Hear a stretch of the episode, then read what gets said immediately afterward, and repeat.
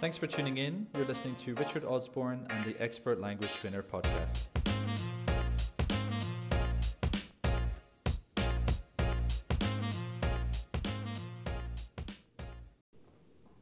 Hi there, this is Richard Osborne and welcome to episode three of the Expert Language Trainer podcast. In this episode, I want to talk about something that I brought up in the last two episodes. I was talking about Uh, well, of course, talking about the article I wrote for LinkedIn about expert language trainers, and talked a bit about um, how, my, how teachers need to know, we need to be in a certain level experts about grammar, and how we need to read, we need to always be learning, we need to always be reading industry um, uh, industry articles, blog posts, listening to podcasts like this one, uh, going to conferences, reading books. So I wanted to share what I consider to be um, something really fundamental to being an expert language trainer. Uh, five books that I would recommend you buy at least one of, if not all of, to read cover to cover to make yourself more of an expert language trainer. If you haven't read them already, maybe you've read some of them already.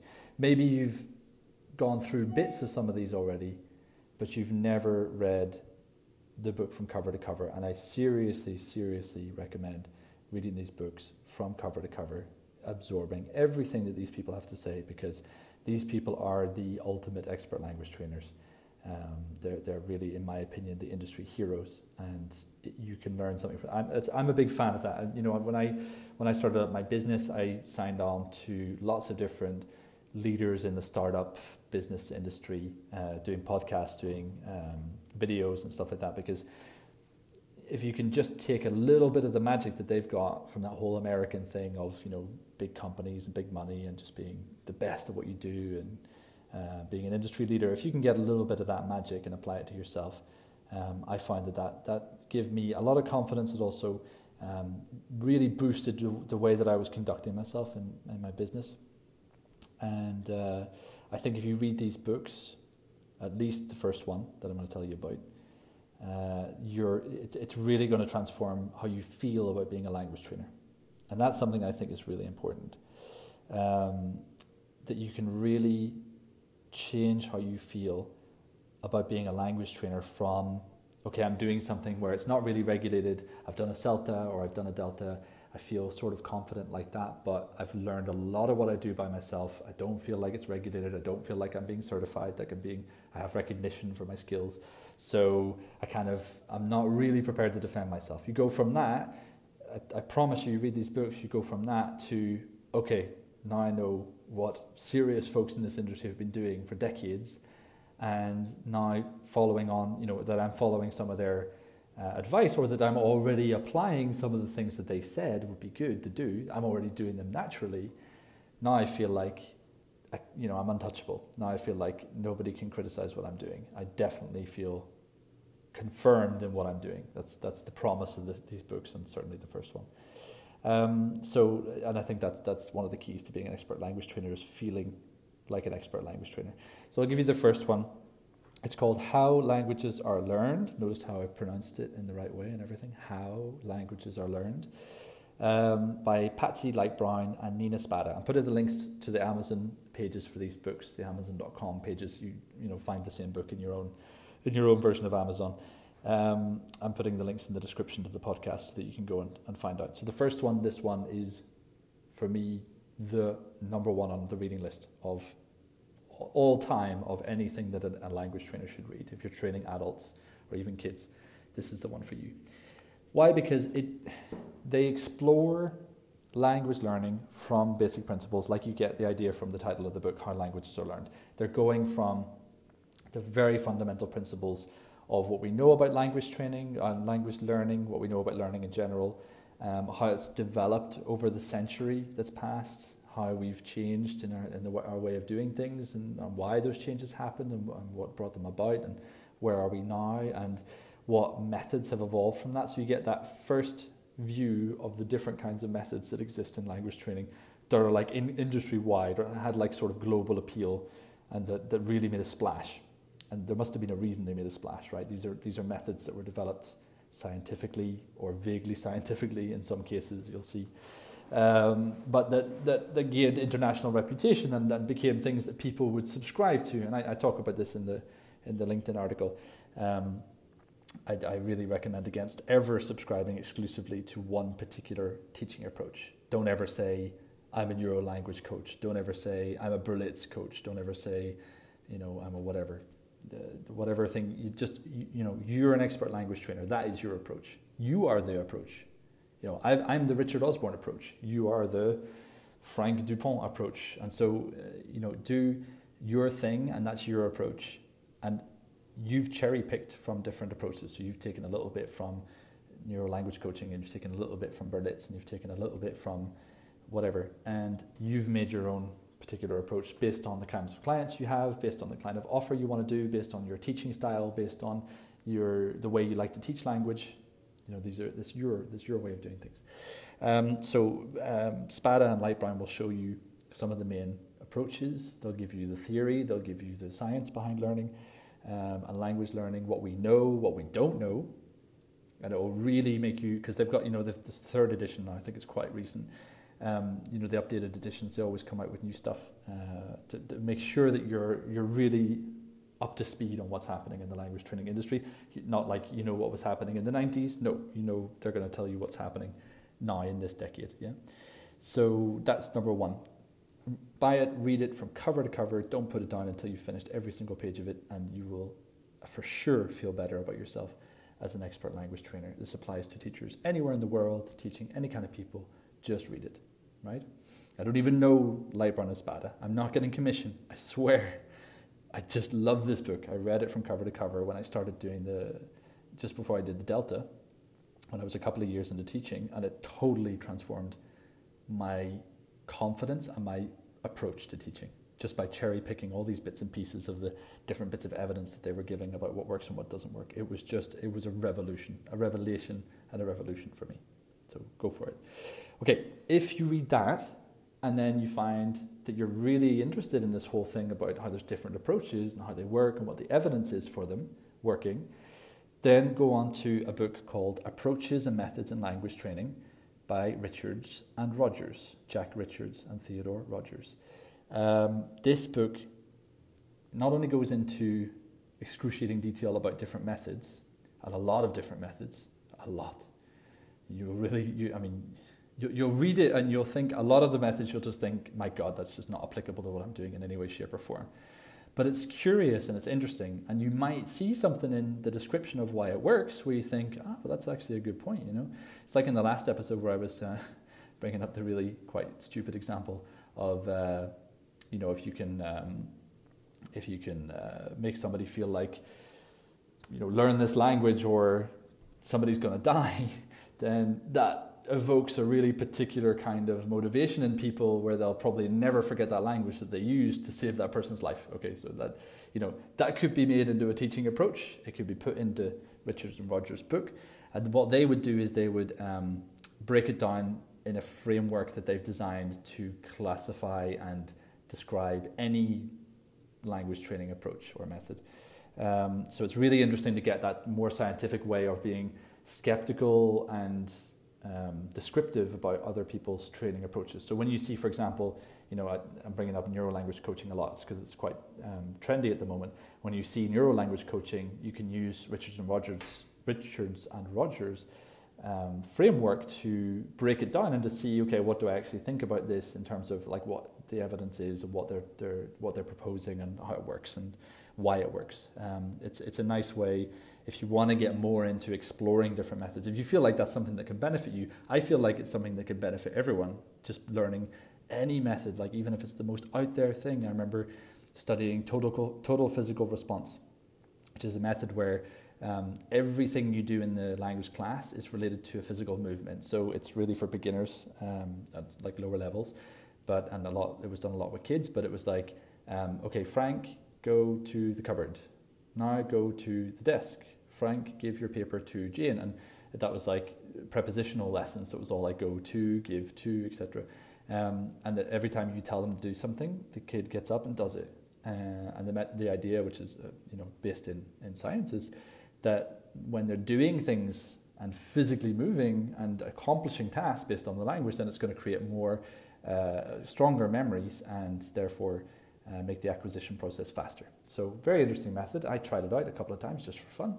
Uh, and in one particular scenario where there was a beginner who really had difficulty, it did actually genuinely help. So you, you know, you keep all these things in your, in your teacher bank, your teacher library, Uh, and one day maybe pull them out and maybe try it out with somebody and experiment. You know, it's, it's, such a, it's such an unregulated system that anybody can do any method. You don't really need to be trained. I don't need to do total physical response training to do that method. I could just read a bit about it in Richards and Rogers and I can go out and just try it. It's, it's so, you know, it, it's fun and it's cool in a way. I really like it. You know, it's one thing that makes me so passionate about language training. Is that fact. Um, so read that book if you want to explore more. I really recommend it just to, to, to have a super wide vision of what's possible in language training and really open your mind to what's possible in language training, but to see it from a scientific point of view. Why is that actually a method and what, what's behind it? What's the theory behind it, right? That's, that's important, right? What is the theory behind it? Where's it coming from? Okay, next book. Two books by the man, the myth, the legend, Michael Lewis. His greatest work, as it is talked about, the, uh, being his greatest work, is The Lexical Approach. Um, so The Lexical Approach was his attempt to look at kind of bringing together all of the new evidence that there was about language training, being much more communicative, and trying to say, okay, what, you know, what can we actually conclude from this? And what he was concluding from it was um, that language training was really based on Um, the vocabulary. It was really based on the words, the expressions, the way that words are put together into different parts of a sentence. Um, the idea of chunking, which is just, you know, something I, I read about it and I kept it with me and I still have it today. Chunking is the idea of, um, I guess you could compare it to like when you look at a, when you're teaching someone a word, and if you were to teach them the individual letters of the word, if you were to teach them the word cup and you're like, okay, cup is C U P. It's a pretty weird way to teach a word.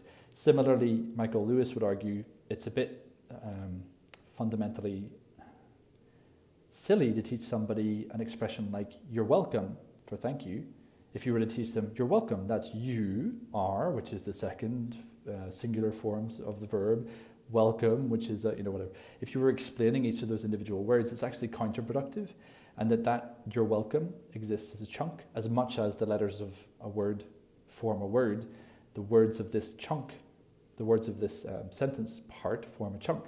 Um, and it's something that can really make you think a lot about how you do board work. For me, it made me think a lot about how I did board work. When I was teaching things like phrasal verbs, I would often chunk up the different bits of the sentence to really highlight the phrasal verb. You know, um, Frank got on the two o'clock bus, and I would put like Frank, one bit, got on, one bit, the two o'clock bus, one bit. And show it like that. So to say, okay, the phrasal verb is here in isolation. Don't worry about those other words afterwards. This is a real life example. Um, just take the phrasal verb and imagine, you know, try to think about what that means and take it as a chunk. Don't think about get plus on. You'll go crazy thinking about that. Think about get on and think about that as a chunk. Not a, it's not a collection of words, but as a chunk. And you can do that with loads of different kinds of types of language. Teaching prepositions, you know, get on the train, at two o'clock, in the Piccadilly station, and each of those bits with the preposition can be a chunk. And, and for me, that was a really interesting way of doing board work. Really changed the way I started using different colors.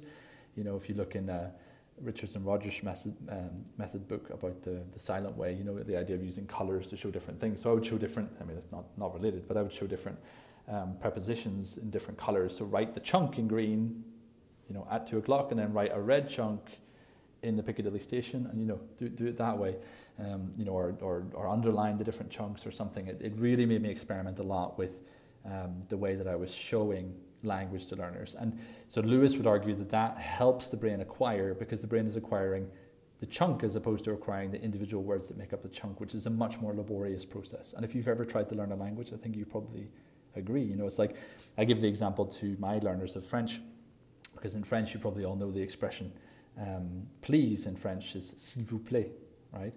And when you learn s'il vous plaît, you learn it at the very beginning. Like the first lesson in French, you learn merci and s'il vous plaît. And so if I were to go to the first lesson without a lexical approach, without saying, okay, s'il vous plaît, it's just s'il vous plaît. You just learn it, it's s'il vous plaît. Uh, if I were to go in and say, right, we're going to learn the first conditional today, or the zero conditional. It's si il vous plaît, if it pleases you. Do you understand?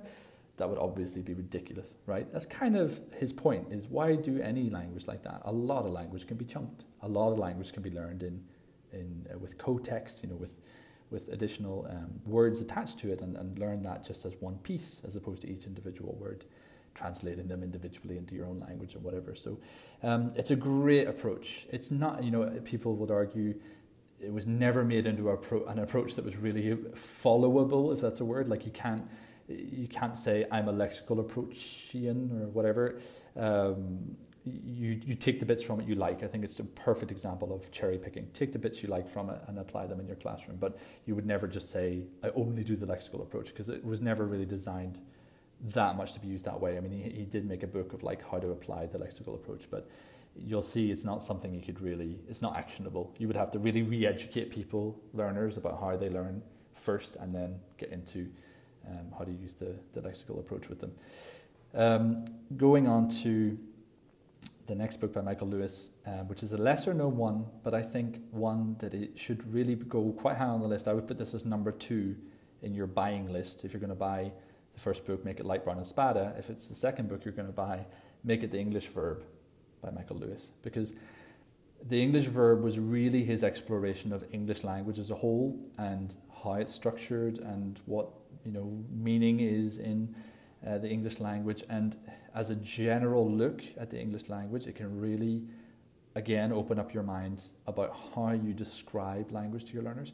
He does go into a lot of stuff about like uh, myths and fabrications that exist in grammar books, which I really appreciated, seeing things like, you know, should you really be teaching first, second, and third conditional? Or should this actually be something that you just do away with that completely and just show people mixed conditionals, show them all the possibilities, show them how irregular it is in, in actual real life use. Um, so it's really worth reading, just to, to give yourself this a new healthy skepticism about the way that typical course books or typical grammar books are actually teaching language. Um, he really kind of disrupts the whole thing. He was the first disruptor for me in the in the language training industry. Um, you know, more have come since, like Thornbury, um, but Michael Lewis was really, and Krashen as well. Krashen was a great disruptor. Um, but anyway, um, Michael Lewis, get through The English Verb cover to cover, and you will you will take something away from it, and you really will have a new perspective on what it, what language is, what English language is, and what teaching the English language actually is, how learners understand it, and and the kind of fallacy in a lot of things that we do in language teaching. He, he brings that to light, and I think it's really good to shine a light on that sometimes. That's some of the things that we're doing we don't even think about. He really shines a light on some of the things that we don't even think about on a daily basis in our classes. Uh, and the final book is just one that's, you know, for me, it's your...